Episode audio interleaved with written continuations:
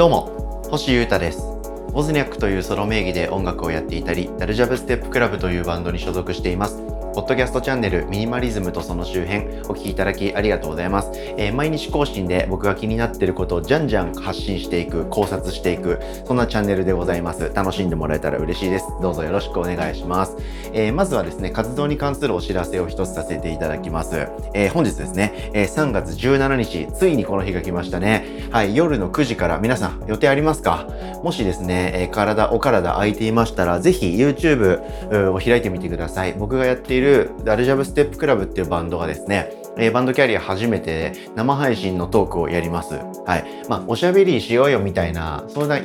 まあ、ラフにやるんですけど、エンターテインメント的な感じでワイワイやるというよりはですね、まあ、メンバーの脱退とかがありまして、でもバンドは同じ名前でこれからも続けるよということだけ宣言してですね、半月ぐらい経っておりまして、それのもうちょっと具体的なところとか、その今まで何してたのかとか、今何やってんのかとか、これから何すんのかとか、そういったことをですね、お話ししようかなと思いまして、生配信をやってみようよという話になっております。はい、夜9時からですね、ダルジャブステップクラブチャンネルで、ドラムの後藤、ベースのベンチ、そして星、僕ですね。はい、3人で、おしゃべりします。で、生配信にしたのはポイントがありまして、まあ言うまでもなく、リスナーの皆さんと直接やり取りできた方がいろいろいいだろうということです。はい、生でやりますから、コメントでぜひですね、僕らに話してほしいこととか質問とかですね、投げつけてください。はい。場合によってはアーカイブ残さないかもしれないです。はい。どうなるかわかんないんで、夜9時にぜひダルジャブステップクラブの YouTube チャンネルでお会いしましょう。いろいろ発表ごともあったりなかったり、うふふしますので、ぜひチェックしてください。はい。そして、その次の日ですね、明日18日も YouTube 見てください。はい。僕のチャンネルで、夜7時からボブスレーラジオ100回目。こっちは超ワイワイ系の、ラジオやりますので、ぜひチェックしてください。よろしくお願いします。さて、今日はですね、週に一度程度でやっております、ブックレビューをしたいなと思っています。はい、僕いろんな本に興味がありまして、かなりジャンクにですね、面白そうだなと思った本、どんどんもう手当たり次第にですね、読んでおります。はい、2022年、今年はですね、1年間に50冊くらい本読みたいなという目標を掲げまして、それのですね、目標のキープ、モチベーション維持のためにですね、アウトプットもしようと思いまして、皆さんにですね、どんな本読んだのか、そこからどういうことが学べるのか、なんてことをですね、共有しております。今回はですね、最近僕ですね、ちょっとミニマリズム回帰しておりまして、まあ、また4月になりました、春になりますから、ここから1年切り替えてやっていくぞみたいな気持ちもあったり、ちょっとダラダラ過ごしてしまった年末年始から抜け出してたりするので、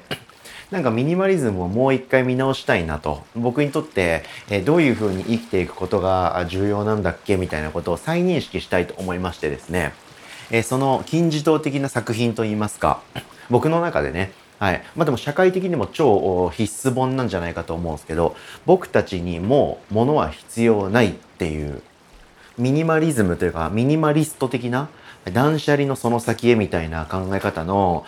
ベストセラー中のベストセラーをまた読み返しました。はい。これ佐々木文雄さんという方が書いた本でですね、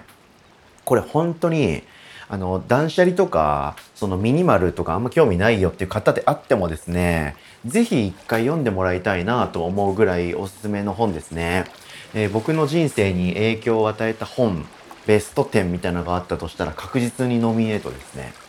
はい。この本を読みまして、でどういうことを感じたとか感想とかっていうことはですね、特にこのエピソードでは語れないです。というのも、もうこの本に書いてあることとか佐々木さんが感じてやってきたこととかっていうのがもうかなり僕共感できてですね、もう僕のこのポッドキャストチャンネルそのものみたいになっているので、はい、僕のチャンネルを日々楽しんで聞いてくれてる方とかがもしいたとしたら、はい、それがですね、一冊の本になったみたいな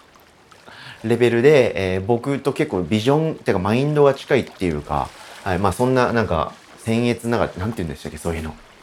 はい、僕なんかとですね、佐々木さん一緒にされたくないよって思うかもしれないですけれども、はい、すごくなんか共感できるし尊敬できるような、そして親近感も湧くような考え方の方の本です。はい、なのでですね、まあ、ちょこちょこレビューは今からしますけれども、本当おすすめ中のおすすめの本なので、ぜひ、概要欄にリンク貼っておきますので、ポチってみてください。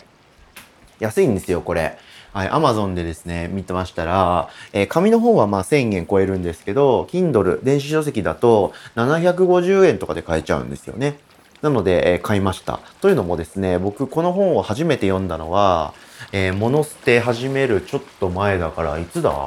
5年ぐらい前なのかな ?5、6年前ぐらいにしとこうかな。そんぐらい前に読んだんですけど、その時はですね、中古で買ったんですよね。中古だったら安かったんで、何百円とかだったっけな。で、買ったんですよ。はい。で、そこで何回も何回も読んで、ものすごく影響や衝撃を受けまして、いろいろ行動するようになったり、調べるようになって、物を全く持ってないライフをやったりとかっていう日々が僕、始まるんですけれども、そこからもう何年も経ってですね、もう一回読みたいなと思って。で、そういえば、一回買って読んだ時って、新品で買ってねえよなと思ったんですよね。なので何が言いたいかっていうと、佐々木文夫さんに1円も入れてねえなということを認識しました。あ、これじゃいかんなと。こんなにお世話になって、影響を僕に与えてくれた方なので、お金払わなきゃと思いまして、今度は晴れて Kindle で。まあ、正規の値段でしっかり買いましたので、佐々木さんの口座に何円か入るのではないかと。生々しい話いいですね。はい、そんな気がしておりますんで、還元できているのかななんて気持ちでおります。はい。まあ、どういう本かっていうとですね、まあ、とにかく、断捨離からミニマリストへっていうサブタイトルがついているので、物が少ないことって本当に幸せだよっていうことをですね、いろんな角度から伝えてくれている本です。で、佐々木文夫さんという方はですね、もう結構キャッチーな方で、わかりやすいし、すごくこうなんか突き放したり、上から目線みたいなことを全くしない方なんですよね。なのですっげえ本読みやすいですし、リアルですし、共感で溢れてるという読みやすい本です。で、本の最初にはですね、今の、てか表紙が物を捨て切った状態の佐々木さんの部屋がもう写真で表紙になってるんですね。で、本をめくると、その前というか、お部屋ってよく書いてるんですけど、佐々木さん、この本の中で。汚い部屋と書いて、なので物が溢れ返りまくってた半端じゃなかった頃の部屋の写真とか様子もすごいアップしてくれてるんですよね。そうなんです。この佐々木さんはですね、物大好きなんですよ。はい。そして、まあ、いろんなことがありますけれども、とにかくですね、カメラを集めていたりとか、はい、もう読んでもないし、積んどくというか、もう放置読みたいになってる。書籍の山とか、服の山とか、ゴミの山とか、そういうものに囲まれて、狭い部屋で生きてたんですよね。で、そこからちょっといろんなことがあって、物を捨て始めたら人生が変わりまくっていったっていう本なんですけれども、このビフォーアフターの写真がですね、ものすごく説得力ありますよね。で、そうすることで何が起きたのかとか、そもそもミニマリストって何なのかとか、はい、どういうふうに具体的に物を捨てていくといいのかみたいなことをですね、かなり丁寧に分かりやすく書いていらっしゃいます。なので、もしですね、僕のこの日々の発信とか、ミニマリズムとかって毎回言ってますから、ミニマルに生きることか、なるほどね、断捨離みたいなことかなとか、そんな感じで、確かに物少ない方がいいよな、みたいにぼんやり考えている方がもしいたとしたらですね、ぜひ読んでいただきたいですね。うん。で、考え方とか、そういうハッとするフレーズっていうかパンチラインもいっぱい、この本の中には書いてあってですね、もうそうっていう感じのものばっかりなんですよ。うん、例えば、物っていうのが自分の価値をこう誇示するための存在になってないかみたいなことです。とかがありますね。パッと思いついたこととしては。まあ、例えば高級な服とか装飾品とか時計とか車とかってそうですよね。どんどんなんかね、かっこいい感じのものとか、きらびやかなものとか、かましてるものとかを人間って装備するようになってくるんですけど、まあそれ武装してるだけというか、それによって周りからどう思われたいかみたいなことがすごくものって反映するんですよね。うん。はい。なので、まあそういうものを追いかけている時点でどうなんみたいなことを書いてくれてたりします。まあそれも佐々木さん自身もやっていたことだったので、そういう人ってありえないよねみたいな書き方しないんですよね、この本って。僕自身がそうだったっていうことをベースに書くんで、すごく優しいです。で、捨てて物から解き放たれるとどういうふうに暮らしとか人生や価値観が変わっていくのかっていうものもものすごく具体的にさっぱりとした文章で書いてるので、おすすめなんですよね。で、僕がよくここで言ってることがすごくしっかり文章化されてるという感じですね。はい、例えばこだわりが変なこだわりとかプライドがなくなっていくとか、はい、時間が増えるとか、なんかアクティブになっていくとかね、人と比べないようになるよとか、まあ、そういうなんか総じて幸せだなってすごく思うようになるといったようなキーワードですね。いろんなことを分かりやすく書いてくれてる本です。はい、非常におすすめです。はい、で、おすすめされすぎてです。おすすめだなって思いすぎて、僕ですね、はい、もう一回身の回りにあるもの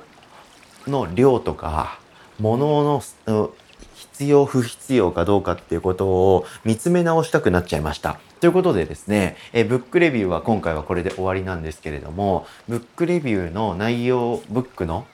この本の内容を受けまして、今一度ですね、僕は今から部屋を巡回してですね、捨てられるのかとか使ってないものがあるのかどうかとかをですね、ちょっと一回点検しようかなと思っておりますので、次のエピソードではそのことをがっつり話そうと思っております。なので今このポッドキャスト収録してるんですけれども、もうあと1分弱でこのポッドキャストエピソード終わりますよね。終わりましたらガーッと部屋中を見渡して、ミニマルに生きているなんて言ってたけど、いらないもんなんか知らないうちに溜め込んでたな、これ捨てられそうだっていうものをリストアップして、その話を次のエピソードでしようと思っておりますので、次回もぜひ流れでこのポッドキャストを聞いてください。流れで聞いてくださった方がきっと楽しくなっていくと思いますので、ぜひ習慣的にのんびり聞いていただけたら嬉しいです。ということで今日はですね、僕たちにもう物は必要ない、断捨離からミニマリストへっていう佐々木文夫さんという方が書いた超名著、僕の人生にとってベスト10に入るぐらいの名作の本をまた読んだって話をしてみました。お聞きいただきありがとうございました。以上、ミニマリズムとその周辺、星歌がお届けしました。それでは今日も皆様元気にいってらっしゃい。バイバーイ。